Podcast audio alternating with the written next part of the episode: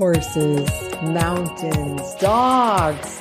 Oh my. These are a few of my favorite things. They are the things that bring me home and connect me to the wisdom of my grandparents and the values I want to instill in my children. My name is Kat Caldwell Myers. I live on a small horse farm outside of Chicago with my children, my husband, got a couple of dogs.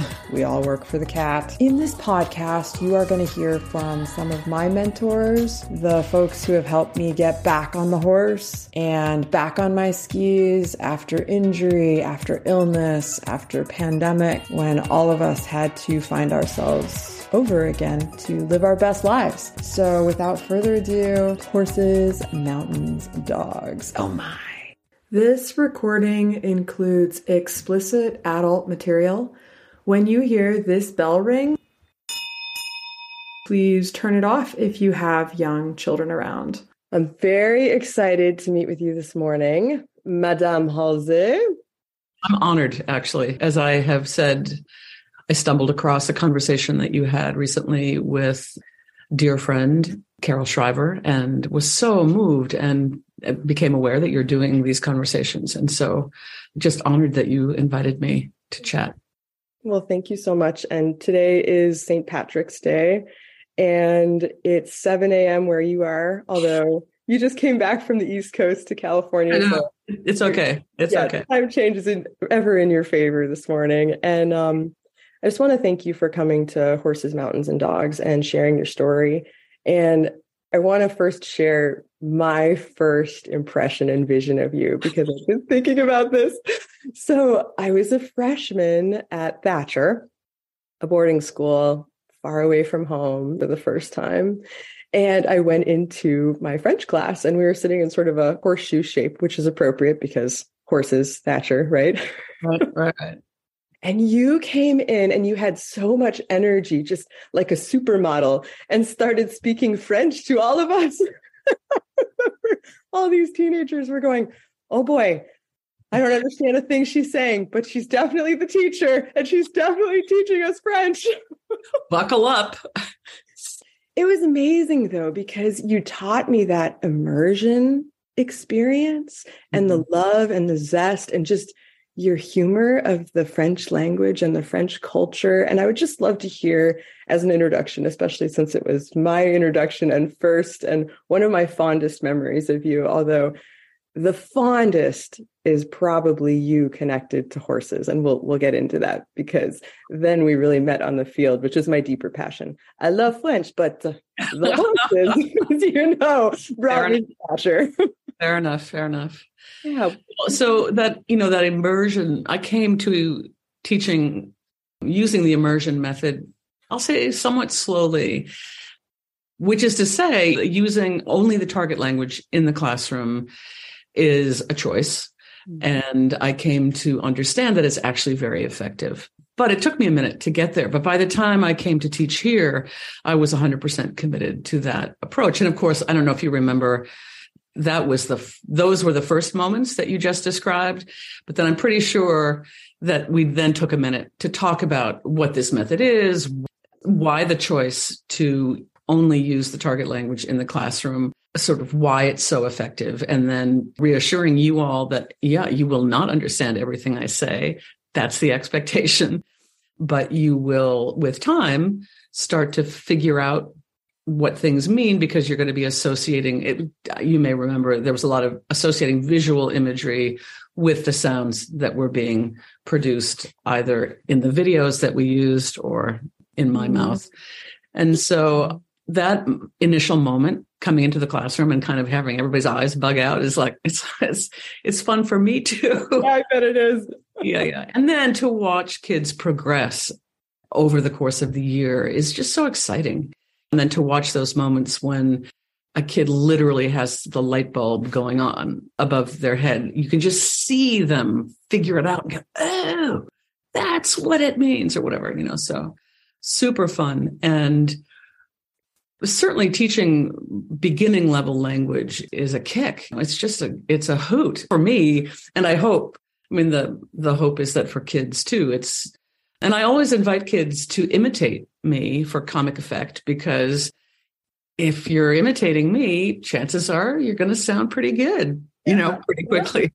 And so that whole folding in of humor and and humility, I hope, is part of what I try to do for sure. And keeping because it's terrifying. I was a terrified student of high school French. I never spoke up. We did not use the immersion method. And half of my brain power was devoted to can I get away with asking my question in English? Mm. And I think that's another thing that's really powerful about the immersion method is that everybody's in the same boat. You come across the threshold of the room and you just know if you say anything, it's going to be in the target language. So that your brain then, I, the hope is, is focused on the target language and not on calculating whether you can navigate the class period not using the target language. Anyway, there are all sorts of really sound reasons, and it works. It does work. And I love it. And it's a memory I have forever. Yay. I love that you have that memory. Well, it's fascinating too, because two things I'm thinking of. You know, one is the immersion method is actually what life is like. So hmm. you have the job interview and you sign up for French class, and then you're in there. That's life. And you know, it's also the horse program. I mean, the horse program is a real immersion moment too, isn't it? I mean, we can get there. Yeah, we'll we'll get there. The other thing yeah. I was thinking, I remember you putting your lips together. Ooh, ooh, ooh, ooh. Okay, so now I have small children and teaching them ooh, ah, and recognizing, oh, Madame Halsey taught me how to do all of this to really help. My daughter is five. She's having a lot of trouble with F, f, f, f, f you know? So it's been really interesting to see how the beginning of our language as small children, but also I think the beginning of how we think, how we see the world, how resilient we are when we're in a place of discomfort. Mm. Right.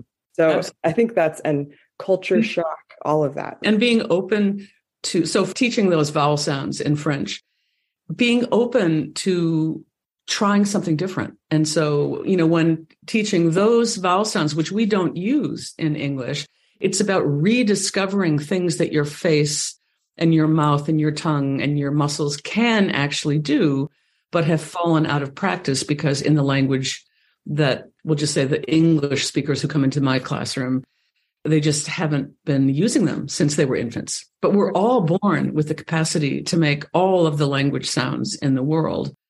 We just have to figure out how to rediscover them. Mm, well, and now it's a beauty trend also. Yeah. Ooh, uh, yoga, yoga for the face.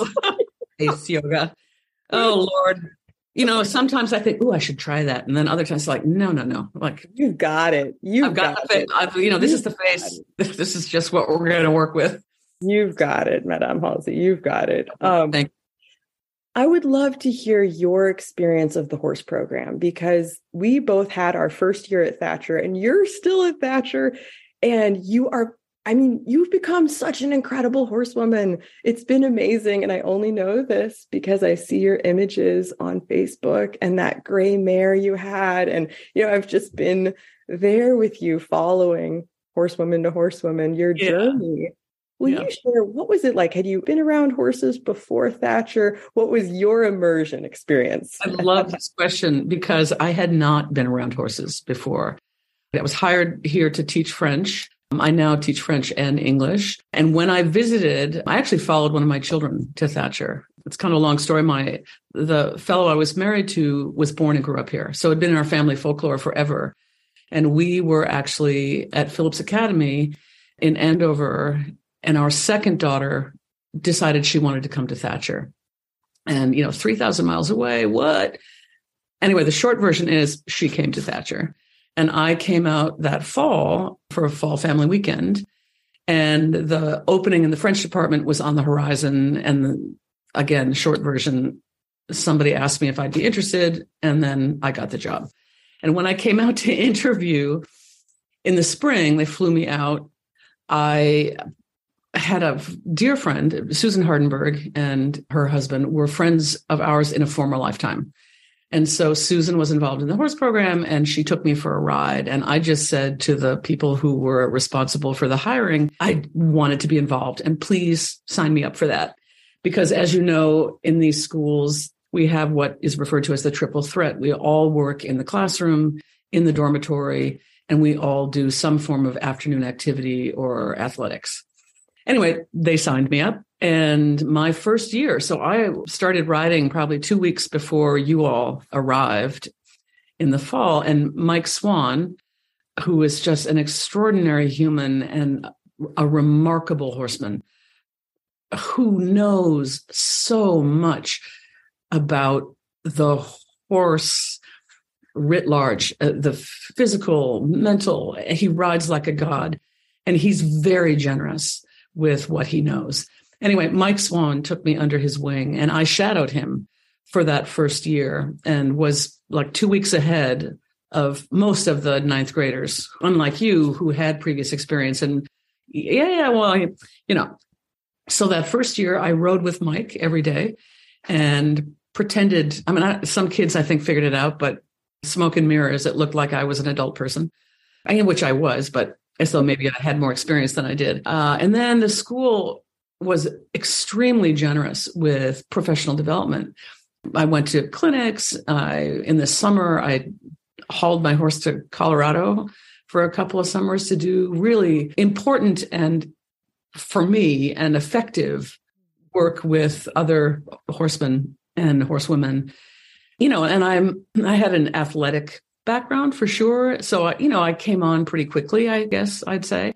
And now it's 28 years later, right? So I have three decades of experience. And the other thing I will say is a high school teacher, I wouldn't have gotten close to the horse experiences I've had in any other setting, in part because it would have been out of my reach financially, given school teacher salaries. That's a topic for another day.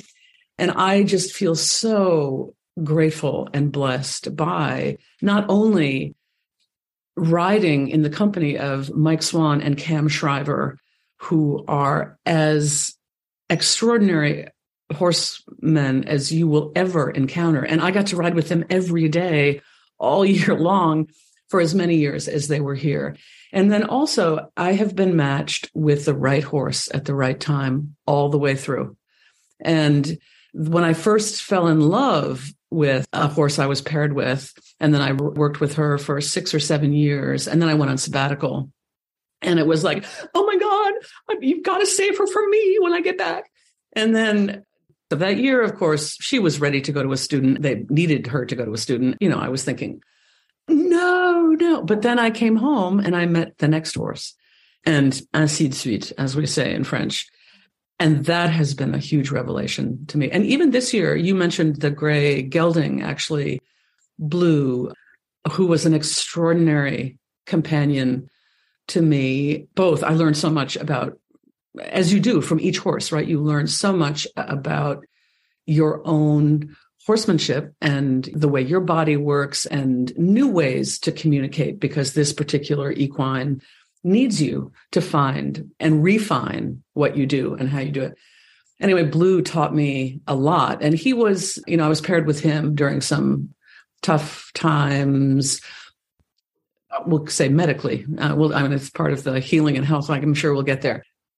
And then this past fall, he had a kind of chronic hock weakness that kept popping up.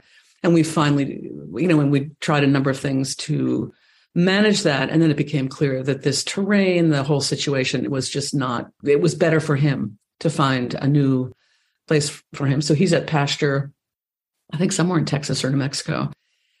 But, and of course, I was, you know, saddened that that was happening. But then I met the new one and she is awesome. She's this four year old, turning five soon, four year old mare who is just athletic, smart, cute little personality just the perfect horse. So mm. always the perfect horse. Always. always. But that was a lesson for me. You know, when I was first attached to that first one, it was like, oh my gosh. Yeah. And then you meet the next one and it's like, oh, okay. The universal lines. Yep. It always does. Well, especially I feel with horses. And I think so much of it is, I always say when we're working with horses, whatever our problems are, they are bigger than our problems and they can carry us and they can carry our problems to a new height where we see it in a new way. And they can reflect our problems back to us, right? I mean, that thing, it's like a almost a cliche. People say the horse is a mirror, but they really are. Not only carry us and our problems, but in reflecting back to us, assuming we're willing to look in the mirror, they can offer us the keys to shifting things in a way that then allows for moving through that problem, finding the healing or the answers. I mean, whatever it is that you need in response to what's coming up for you. Absolutely powerful, powerful beasts.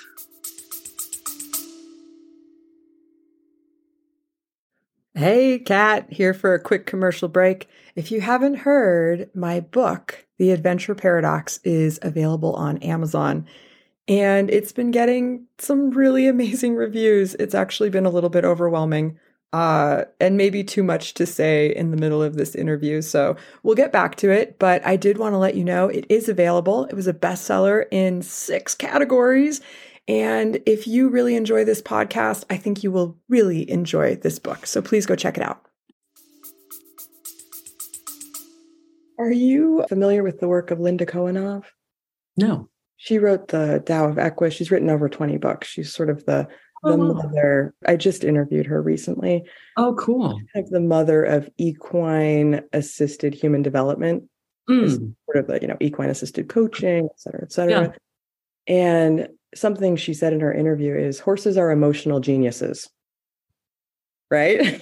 she said many things. and but, and I think that well, and part of that genius is how simple they are in their response. My oldest child, Comfort, often says, Mom, notice that feeling, feel it, then let it go.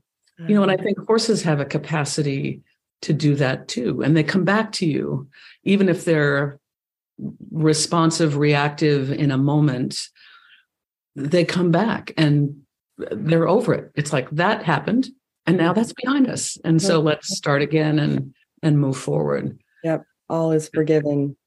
Yeah.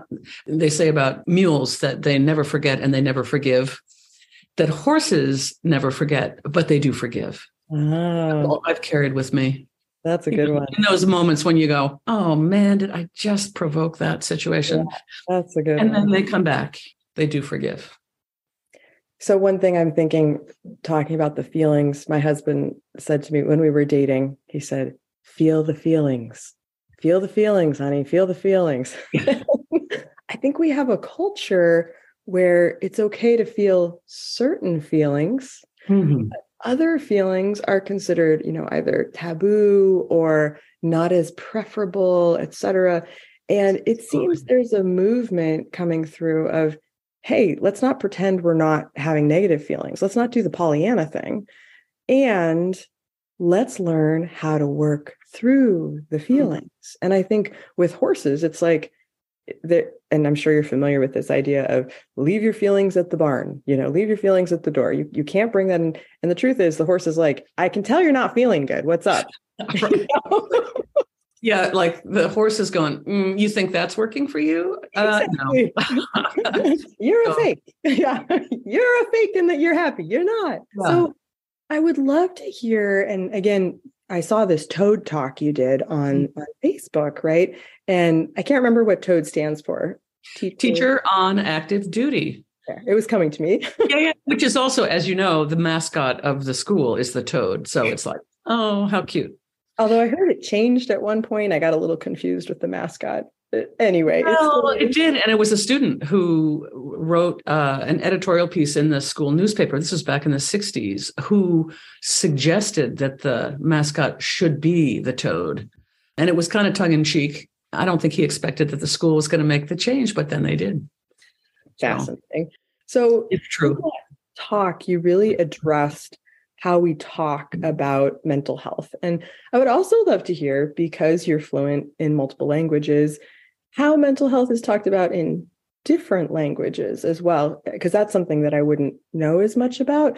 But I would love to hear a little more about what you shared there and your perspective, because it really touched me. And I think a lot of people. we are going to be talking about adult subjects now. Oh, well, thank you for that. So I gave a Toad talk recently. So Toad, being teacher on active duty, it's, it's a week long gig that we all do once a year. And part of the responsibility, aside from being the point person for any kind of emergency that may come up during the week, is that we're expected to give some kind of a talk at the school assembly on the Monday of the week that we're Toad. And I've been thinking about this for a while. Some background. My son, Brooke, was diagnosed with severe bipolar disorder at the age of 25 25 26 and uh, you know in retrospect it became clear from things that he had written that i was able to read after he died that he had been struggling with severe depression for a long time but became extraordinarily skilled at masking what he was experiencing on his inner landscape. And when he had his first depressive break, it was severe. And we learned a lot really quickly about not only his illness, but uh, you know, I started to read broadly. Is what you do when life happens. It became important for me to learn more about what Brooke was living with and after the first severe depressive break, he came to his dad and me and asked us to help him get medical psychiatric support, which we did.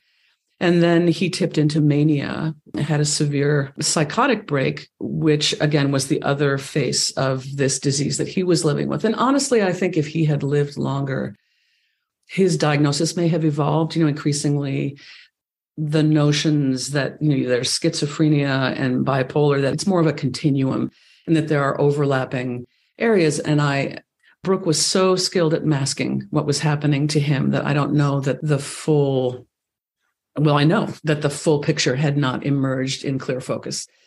Anyway he was hospitalized in april may of 2009 and it was a huge transition for us and our family and for me as his mom in trying to figure out how to support him and care for him.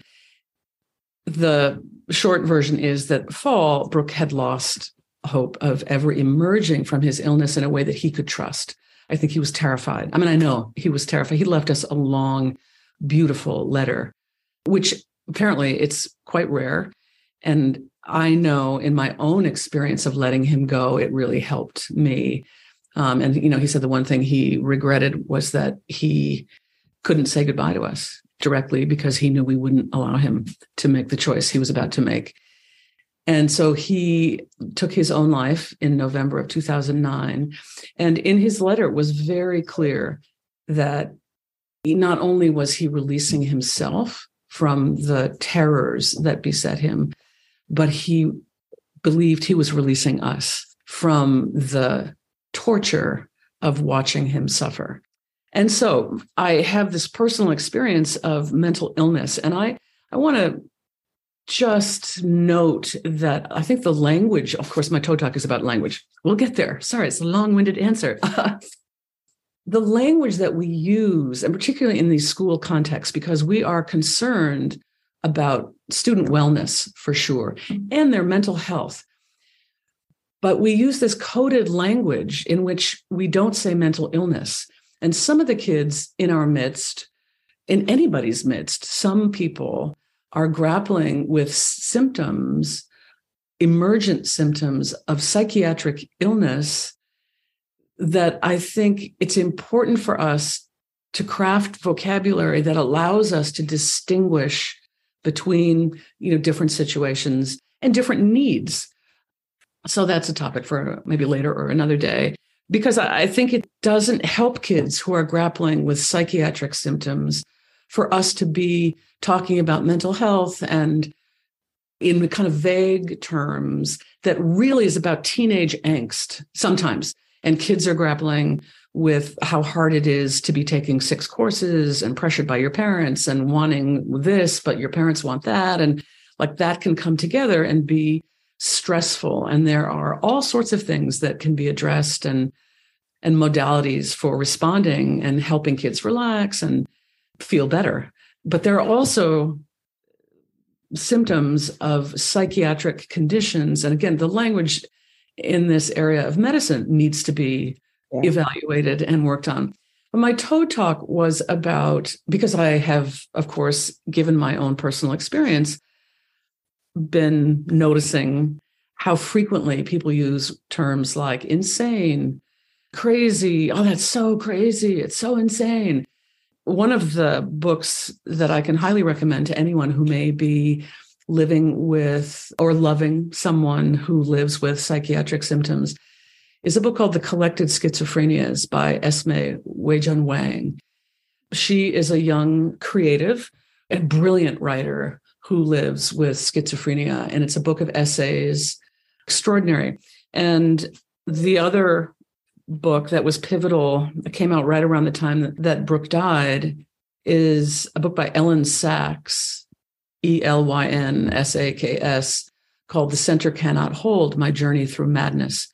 And Elyn Saks is a professor at USC in both law, she's a practicing lawyer, and uh, psychiatry, an advocate for the human rights of people living with psychiatric illness.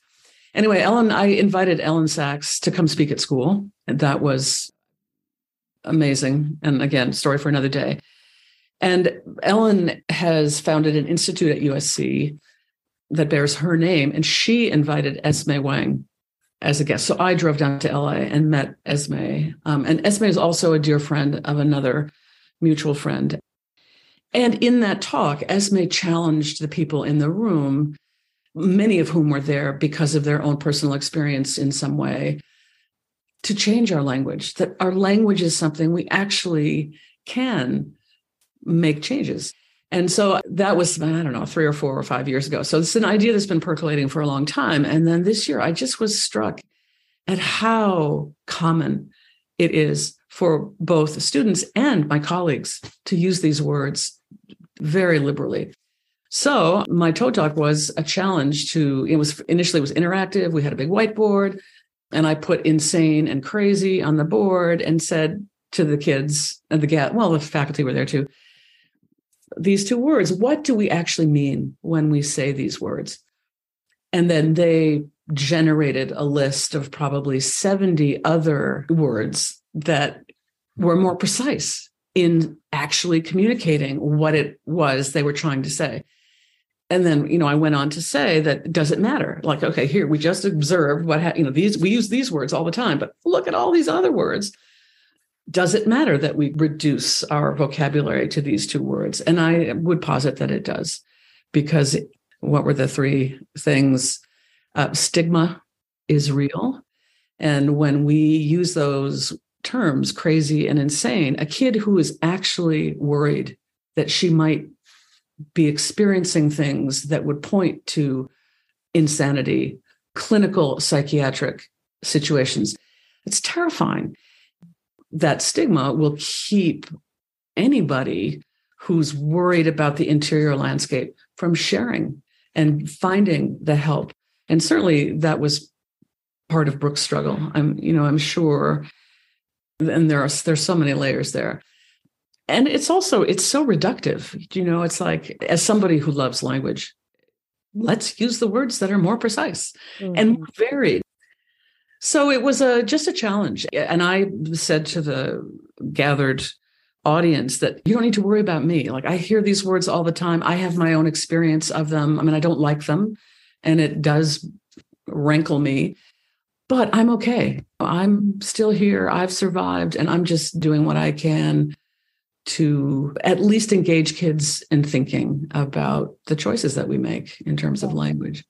And then to your other point, a question about other languages, you know, my experience of Brooke's illness was 100% in English in this country. And so I haven't had firsthand experience of the language used, say, in in my case, it would be France or Francophone places. I'd be curious, though. I would definitely be curious. Oh my gosh, so many things on my heart. Right I know. Now. I know. yeah. And first, Brooke, I probably am going to cry, but um, that's okay.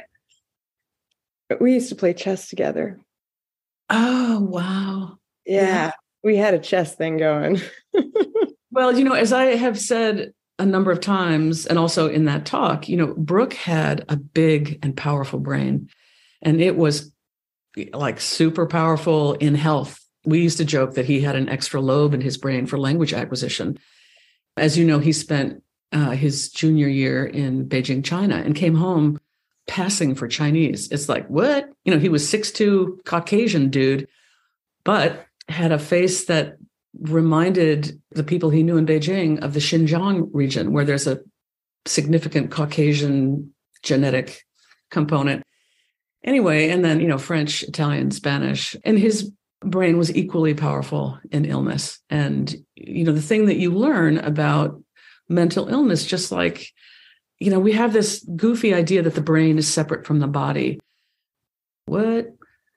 Although I understand sort of where that comes from. But the fact of illness in the brain, just as some people, you know, some organisms are more vulnerable mm. than others, and some versions of disease are more virulent. And Brooke had a particularly virulent version of his illness, and his brain was particularly vulnerable. I think the, you know, the irony is that powerful, powerful organ that he possessed.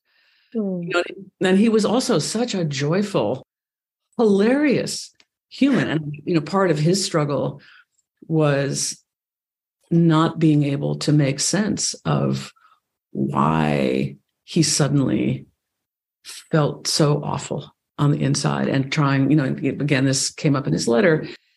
He just he felt that he had no reason to be like as though it, you know that thing where we make our culture suggests to people just get over it like mm. just cheer up i think he struggled with the idea that he had no reason to be tortured on the inside and it didn't make sense to him and of course it didn't make sense because it was a disease that inhabited him and took over so well, and I think yes, yes, he loved chess. oh, yes, but I think going to the the chess idea, like sometimes there's a stalemate, right? Mm-hmm. Where you just mm-hmm. you don't you can't win it. You know what I mean? Like that's not actually the game. And I think one of the terms you used is, you know, you were saying, I'm, I'm okay, everybody, I'm okay, I'm surviving. And I think I have been touched closely by suicide. And until you have been touched closely, you have no idea. But um, it's something that people want to tell you what's happening to you and they want to tell you what you're feeling and they want to explain to you that it, all of the things i that was very hard for me and i it's partially why i'm so grateful to you in holding these conversations whatever wherever they take you with different people but suicide is a complex experience for each person, not only each person who makes that choice to leave this physical plane, but also for each person who's touched by it. In my experience, there's this phenomenon. People talk about suicide as though it's just a thing that can always be avoided. And here's all you have to do kind of thing. It's like, it's just not that simple. And right after Brooke died, somebody suggested that maybe I should connect to therapy. And I thought, yeah, that's a good idea. But I hadn't yet found the person I trusted Brooke's story with. And then I ultimately did when I was diagnosed with colon cancer the following year. We'll get there, another level of healing. I have a dear friend um, who actually has since passed away. But my friend Jennifer said, Got this guy in Santa Barbara who's really awesome. And, you know, you might just want to and I, at that point, I still was very upbeat. You know, I had been diagnosed. I went for my first routine colonoscopy.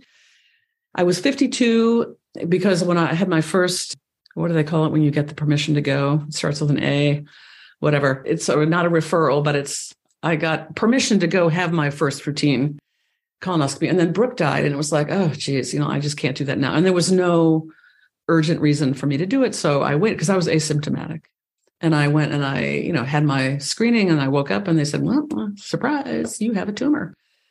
Anyway, I still was pretty upbeat and, but I thought, ah, okay, Jennifer's recommending this person, probably smart to create a relationship, have it in place in case things go sideways. And he was awesome and was someone who could hold Brooke's story and not reflect back this oversimplified, kind of knee jerk suicide thing. Do you know what I'm talking about? It's just, and I, yeah, I, I just have my kind of quiet responses and I turn the other way, I walk the other way. As I mean, I haven't taken on any kind of effort to influence that particular phenomenon, but yeah. I feel like uh, an important thing just to share because I think we're on the same page in this for people mm-hmm. who are mm-hmm. listening. Oh, yes. Is that I found two things. Uh, what I couldn't believe was, first of all, when you share with someone that you lost someone to suicide, my experience was the first thing people would say is, How did they do it? That would be the first question. And I just didn't understand. You know, of course, people might think that, but I didn't understand how painful a question that was. And the other thing that I learned about suicide that always comes to me when I'm touched by it or connecting with someone who's been touched by it is it's the only death that keeps on killing because you keep thinking, what could we have done? Is there anything we could have done? What if we had been, what if we had taken the trip? What if we had, what if we'd gotten to a different person sooner? What if, what if, what if, what if we, and I think for me, coming back to the space of recognizing death is death, the finality, and suicide has some things about it that makes it a little different than other deaths in some ways, but it is ultimately the finality of it and the grief and the shock and the processing. And that's where having spaces to talk about it and share the story. Because here's the thing so many people are not talking about it. And uh, suicide is the 10th cause of death in the United States. The 10th cause of death in the United States. Like, wait a second. What did you just say? I just read that. Yeah. Yeah, yeah. I, so much of what you say resonates, and I would I want to be clear to anyone who may be struggling with suicidal thoughts. If you can figure out how to share your story, the world will meet you. There are so many of us who have had firsthand experiences of that loss, which, of course, part of the difficulty or the impossibility is how sudden it is, right? And death is death for sure, but there are different there are different experiences for sure. And I think part of what I was driving at in the Toad Talk was that it is lonely and terrifying for people who are living with an inner landscape that is terrifying to them. And how do we create and hold space for people who do struggle with those invasive thoughts to share that and to be held and supported and reassured to the extent that anyone can reassure them, and then to access whatever kind of support they need, including pharmaceutical support. And things are evolving so quickly. I mean, the use of psilocybin and other hallucinatory drugs in treating depression and other things. It's a little different for mood disorders. There are complexities there, but there's hope to be had. And, but again, we live in a culture that doesn't encourage the sharing of difficult parts of ourselves. And yeah, and you know that question, um, how did they do? I, dear friend I mentioned earlier, who's also a friend of Esme's, wrote a memoir that was published two years ago. It's called Between Two Kingdoms, mm. and so young author Suleika Jaouad, who wrote a book about her experience. She was diagnosed with a, an aggressive form of leukemia at the age of 22, 23, and her experience and journey through uh, treatment, which included a stem cell transplant and then recovery and the discovery that when you get through the treatment, you're on the other side, that that's when the healing actually begins, as mm-hmm. opposed to, oh, now I'm healed and it's over. And so Suleika had a a blog a column. It was a column in the New York Times called Life Interrupted, which you can, you know, Google. And people wrote to her in response. And I wrote to her at one point, just after I was diagnosed. I just found this column to be because it was a column that just discussed issues that come up for anyone living with a cancer diagnosis, but particularly young people. And I wrote to her. We also had a she had a class, a college classmate who was a former student from here, much beloved. So I was like, hope it's okay that I'm writing to you. And then I just sort of said, thank you so much. And again, the short version is I was able to invite her to come to school for this one event. The kids loved her. And then she came back another uh, spring term and taught a class here. We co taught a class in creative nonfiction. So then she decides to take a road trip to meet some of the people who had written to her, right? And so her book is part the journey through the medical experiences and then part road trip memoir. Anyway, there's a chapter in the book called Doing a Brooke, uh, because in our family, the writing to someone you don't know who you think is like way out of your league, but you're just going to write to them because you have something to say or you want to connect with that person. Um, when Brooke was in college, he admired the work of Steven Pinker, and one day wrote to uh, Professor Pinker and said, "You know, this is my story. I've read a couple of your books. I'm really fascinated with the work you do. I would love to meet you. In fact, I would love to work for you." And Brooke ended up working. He, you know, Pinker wrote him right back and said, "I have office hours on Thursday. Come on by." And then Brooke ended up working in his lab for six months on a project that involved language acquisition in twins. Anyway, doing a Brooke is kind of what I did. And I just wrote to Suleika. And then, um, but I read the advance. Suleika was very careful about having people who figured in the book, offering them a chance to read what was going to be published. And there was that question the answer to that question was included in the chapter. I just thought that's not, it doesn't matter. It, that feels voyeuristic to me, asking of that question. I mean, I'm 100% in agreement with you that question is, and the, I should also say that Suleika took that out of the book, which, mm-hmm. you know, and she got that right away. Right. So, but that, as you say, it doesn't matter. It, it mm-hmm. doesn't matter. And and it's nobody's business. Well, I think the other thing I was thinking about is, and this is a little bit of a, a tangent, but alcoholism and people struggling with alcohol or drug addiction, they don't mm-hmm. talk about it. And the family rallies around not talking about it. And then they die of alcoholism or an overdose. And again, there's this tiptoeing around. Well, didn't you get them help, treatment, this, that? What, what, you know, couldn't they just stop? Then there's Al Anon, right, to support people the families of alcoholics. And, you know, my experience when my I was first submerged into this world of survivors of loved ones who took their lives. And I have had them on both sides of my family now, right? And my husband's father. And we'd only been dating three months at that time. So the point is, his family was based in Chicago a lot more resources in a larger area. And mm one of the resources was through Catholic Charities, this group, and they called themselves LOSS, Loving Outreach to Suicide Survivors. And they basically ran these sort of recovery groups, and you would come in whenever your loss happened or whenever you were ready. You would be with other people who had, you know, maybe been through a loss 10 years ago and were just coming back to check in and share about where they are now because it's the anniversary or they're going to someone's wedding and they wish, you know. And I think the thing is, in some ways, like any death, they're no longer with us. But in some ways, there are all these other strange conversations that people and little side things that people who haven't been touched just don't.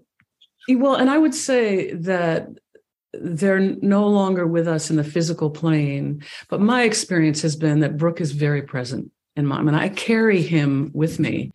And part of his legacy is for me giving a toad talk that I gave or having a conversation with you, talking about him, talking, uh, sharing my understanding of what he experienced, and then my experience of being his mom and not having the capacity to protect him Yeah. or to, or to save him. Um, you know, one of the things his sister and I, Brooke owned a flatbed, uh, six speed Dodge Ram 2500, uh, which I took possession of. And Phoebe, his younger sister, and I loaded up his things because his dad just needed the things to be gone. Um, and then we drove across the country. And I, I remember, you know, we were coming across the Texas panhandle or something, and I just started weeping. And, you know, F- Phoebe, bless her heart, you know, was trying to be supportive and just went, and I just, and in that moment, I- I was struggling with the fact that I had not been able to keep him safe. But, and then understanding that I, no one was able to keep him safe, that, and that his agency in the face of his disease was the last thing he had control of. And and that it was my job now to hold that and honor it for him. And you know his letter as i said before has been hugely helpful in coming to a place of being able to let him let his physical being go. But uh, you know I, I saw this really interesting graphic and you may have seen i think it was you know coming through facebook the other day that people think grief with time gets smaller. And it's like no no that's not what happens. And don't tell me how to live my grief. But grief was represented as a ball of a certain size in a mason jar and the mason jar was this size and then the mason jar grows over time to hold the grief. And so i think again my experience and i'm 13 years down the, this road is that we learn to carry our grief. And if we're open to it i think our grief teaches us again and again the ways in which not only the person you've lost has touched your life and changed who you are. And certainly i mean as a as brooke's mother like you know as part of parenting I mean, all of my children, I have to say all the time that I've learned more from parenting my children than from anything else I've ever done in my lifetime. And I continue to learn, like it doesn't stop. And I continue to learn from Brookie, you know, and those anniversaries. We have one of the things that has helped our family, I think, is settling into rituals that come up for us on the anniversary of his uh, birthday. And also on the anniversary of the day he left the physical plane. And that just something that's it's a yearly rhythm. Yeah anyway i think we learn to carry our grief. And if as i said before if we're open to it it can teach us so much about being in this world and staying hopeful in the face of whatever comes our way because shit will come your way in some form or another. And at some point and there's no you know that classic thing you can't control what happens to you but you do have i'll say some control or certainly some agency in how you respond Yeah. to what happens to you but i want to be really clear it's not like just have a positive attitude and it'll all be fine it's like no no no no feel the feelings Mhm. one of the things that has helped me in letting go of Brooke is allowing those feelings to come up and and grief is a beast. 13 years later, there are days when I'm just feeling kind of weepy and it's like, okay, yep, yep, there it is. Hold the space, let it happen and and then you get to the other side of that. So I'm I'm feeling so called to share an image with you. It's here, so we'll describe it for our listeners. Because the other thing is like, can you see it? Okay, Yep. it's the Yeah. idea of talking about it. I think it's also listening and looking. And the beauty of art is that sometimes we're there. We don't have to get there. We're there. So this card just popped out. This is uh, from the Way of the Horse, and actually, the artist, her interview is dropping this coming week, and she's very, very interesting. What's interesting about this card, and the reason I wanted to bring it up as we're nearing the end of our conversation, is I think the deeper essay behind this card involves these two black horses who are both standing with their front legs on some rocks and they're touching noses and taking in each other's scent and the wind is blowing and they're you know maybe smelling the same things taking each other in. And they're supposed to be two stallions a father and a son and there's a lot in the essay about masculinity and the just get over it and pull up your bootstraps. But what's also interesting in the description of this card in the accompanying literature is that it talks about the rocks weeping. And yes you kind of oh, look a little closer and you can see that there's a face with a rock weeping. And um I know that Brooke was a rock climber and that oh. you are, and this was the other thing I was thinking, you are connected on this sacred land right up against the Sespe Wilderness. And I remember coming from Santa Fe, New Mexico to see Thacher and do my application and thinking, I think I could be okay here because of those mountains and seeing that sunset in Ojai and thinking, you know, no matter what happens. And high school was when I first had to walk through depression and okay, this might end up being a part of my life. Is this is what depression feels like. And this is what mood stuff and the things we can control and the things we can't control. And so I would love to just hear what it's been like for you to return to nature and ground and also working with horses and we just saw your dogs i know you had puppies in the pupdemic you know but but what have you done in your own like healing journey with all of this and especially as the mom like now that i am a mom of course we have those fears for our children and then the reality of what we can control what we can't control and and i think riding a horse you know so many people they would just never go there. But we learn well i'm not getting on the horse thinking about falling off right? Like i'm getting on the horse and well I'm, some days, some days right? there, no, totally life. but i would love to hear you know just sort of that image of the rock sweeping but also grounding and connecting and i know there's a rock yeah um, we refer to it as brooke's boulder so i do live in this extraordinary landscape and I don't know if the Ojai Valley runs east west, which is unusual. Typically, valleys run north south. And when I first moved out here, and before I moved out, people said, Oh, Ojai, it's kind of mystical and powerful. And I was like, Yeah, whatever. And then 28 years later, it's like, Uh huh, yes, it is. and, you know, there, I've read that geologically, whatever's happening under the ground here is similar to what is under Table Mountain in Cape Town which is often thought of as the uh, heart chakra of the continent. And I don't know enough about the geological formations to speak to that in any detail here, but there is definitely an energetic phenomenon in this landscape. And I, along with being grateful for a job that I love and just awesome horses that I have access to, I am daily grateful to live in this landscape, which has been healing for me, even when I have been grounded by the various surgeries I've had. And I just want to say, you know, cancer free for over five years. And I'm a statistical outlier. I mean, I was diagnosed with stage four colon cancer, and here I am. We could talk about the keto diet later. But this landscape has been hugely calming and grounding. We went horsebacking together. I have uh, memories of the Sespe Wilderness with a crew of teenage people on horseback. And Brooke was, uh, he was a, an accomplished outdoorsman, rock climber. And after he died, a couple of close friends from his class wanted to organize a memorial plaque.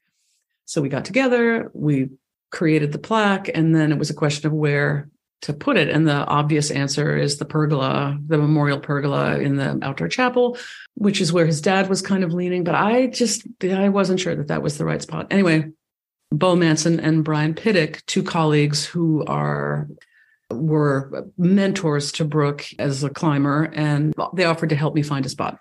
So we walked out to the Jim Gymkhana field kind of looked around and then there was this raw this boulder that's just behind the upper gate to the upper field. And we walked up there and then i turned around you can look down the valley. And i thought i think this is it and brian pittick in his inimitable man of few words way paused and then said well this was brooke's favorite boulder I didn't know. yeah. Yeah, I really admired Brian in the moment for not having led with that. They both just waited for me to find the spot.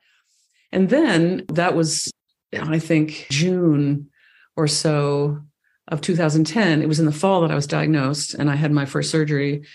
And when I was recovering in my bed, it turns out that through my bedroom window, late in the day, the sun catches the plaque. I can see it. oh my and so that was, there are these ways that kind of a mystical presence manifests. Brooke also loved ravens and crows, and mm-hmm. I often struck at bird presence. So yeah, you know, and and that boulder, like you can anybody can scramble up on top. So the girls have families now, and there are eight grandchildren in all. And when they come to visit, we head out to the boulder and we all scramble to the top. Uh, the boulder is where we go on Brookie's birthday and on the anniversary of his death too, and we typically read the last section of Song of Myself, section fifty-two, which is just quintessentially Brooke, mm. you know. Mm. So I think any of us finds these little rituals, but this place is a place that he loved too.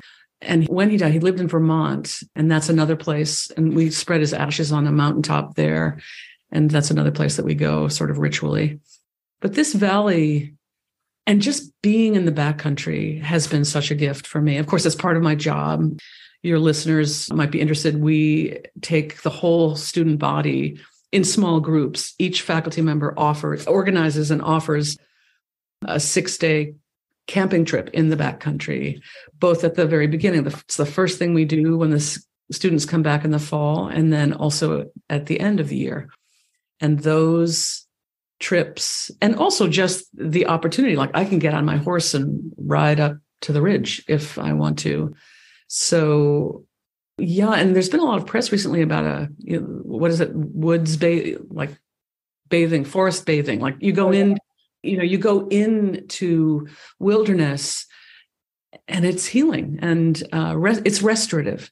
Mm-hmm. And for me, absolutely, absolutely so. And I'm again so grateful that I, I live in a house that is literally on the edge of the Los Padres National Forest. Mm, so beautiful. And and even when I'm not out in the world, I'm sitting at my table and looking out at it.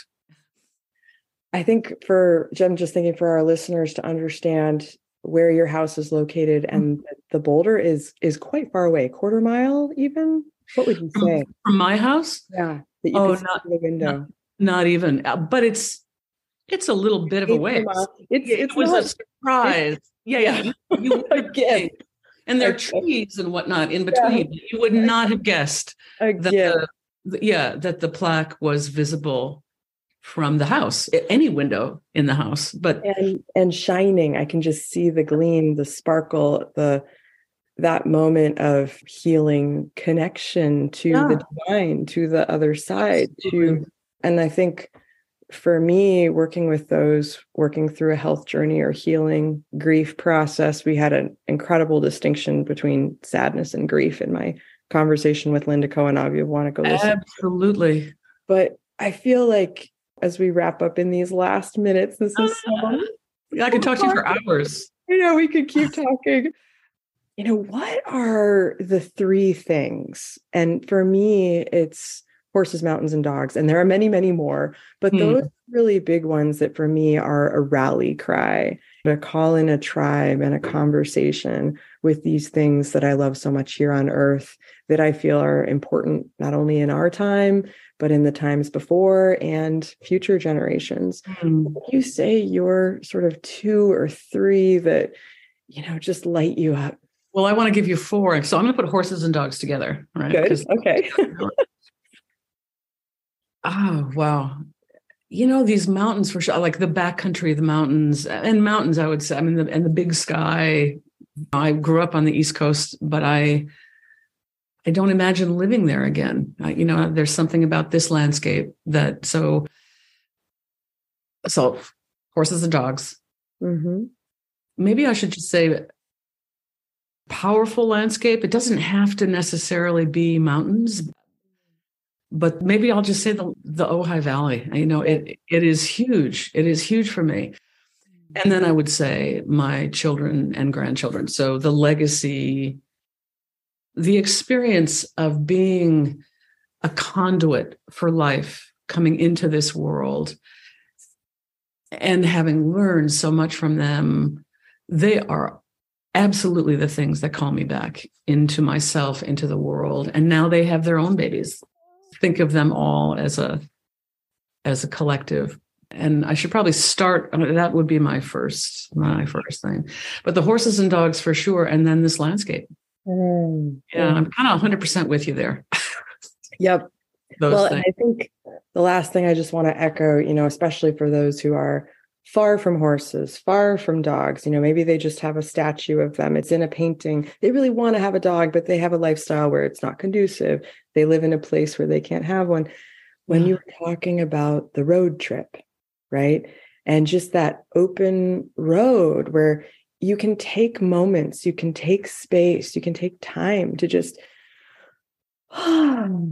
totally. And I want to say too, like, I think we, you're reminding me that we carry these things within us, right? So Brooke is no longer in my physical world, but I carry him. You know, there's this interesting thing that I discovered for the first time in someone else's Toad Talk, which is called microchimera. Do you know that we carry cells from the babies we have born in our bodies, and that those cells, when we are ill or injured, go to the spot of illness or injury, and they don't fully understand that yet. But also, siblings carry the cells of their older siblings. So, Phoebe, for example, my youngest, has cells from all three of her siblings. And when I was listening to this Toad Talk, because I've always had the experience of carrying, feeling that my kids are with me even when they're not physically with me. It's like, duh, they are, turns out. And then, and even from across the veil, the experience of physical awareness of Brooke or any of the three girls, it's because they are. And I want to say that about place too, because I was like, there's the Ojai Valley and this landscape, all the landscapes where I have lived and been happy. And another one is France for sure, mm. places that I lived in France. And I, I carry, you know, that's inside um, and those are the things that I draw on for sure. The shimmer. Will you say that again? Mega micro shimmer. Micro shimmer. Google that. I'm going to Google that. I'm going to write it down for it's our show. Cool, yeah. And I again, I think it's a relatively new discovery. They're still, you know, researching. For example, they're not sure whether those cells from our babies gather at the site of injury or illness in order to try to hmm. heal mm-hmm. or or what you know what that's about and part of how they discovered that they were actual cells of individual offspring was that they can be male or female these right depending on you know mm-hmm. they can mm-hmm. be connected to the the babies you have born yeah, this colleague, you'd love this colleague. Uh, she teaches biology and she was pregnant when she gave the Toad Talk and she hates to give the speech. like she hates it. But she settled on, so she kind of said, well, you know, I really don't enjoy doing this, but I figured I would talk about something that's actually happening. Yeah. And it, it was a cool talk for sure. Fascinating. Fascinating. Yeah. Oh my gosh. I let's do this again. I want to keep talking. Would, yeah, no, absolutely. And there's just so much, you know, there's so much. And the power of sharing stories mm-hmm. is huge. And I think more than like the power of a positive attitude, it's like the power of connection is what sustains us. And it allows us to hold all of the complexity at the same time, as opposed to just think positive. It's like, nah, no. I mean, yes, when possible, but yes, and I think and, the, and right. Yeah. And and the one other thing I'll say about grief is um there was a moment Oh my God. Brooke died in November of 2009. I broke my ankle in April of 2010. The horse I was riding fell down. Not even a rodeo moment. She just slipped and fell. Yep. And I was on crutches. And one morning, um, there was a mouse in the like half caught in the mouse trap. and dragging it across the road and another road, the the kitchen floor. I called, I won't identify this person, but somebody that, you know, super close. And he was super annoyed that I had maybe awakened him. It was 10 in the morning or something.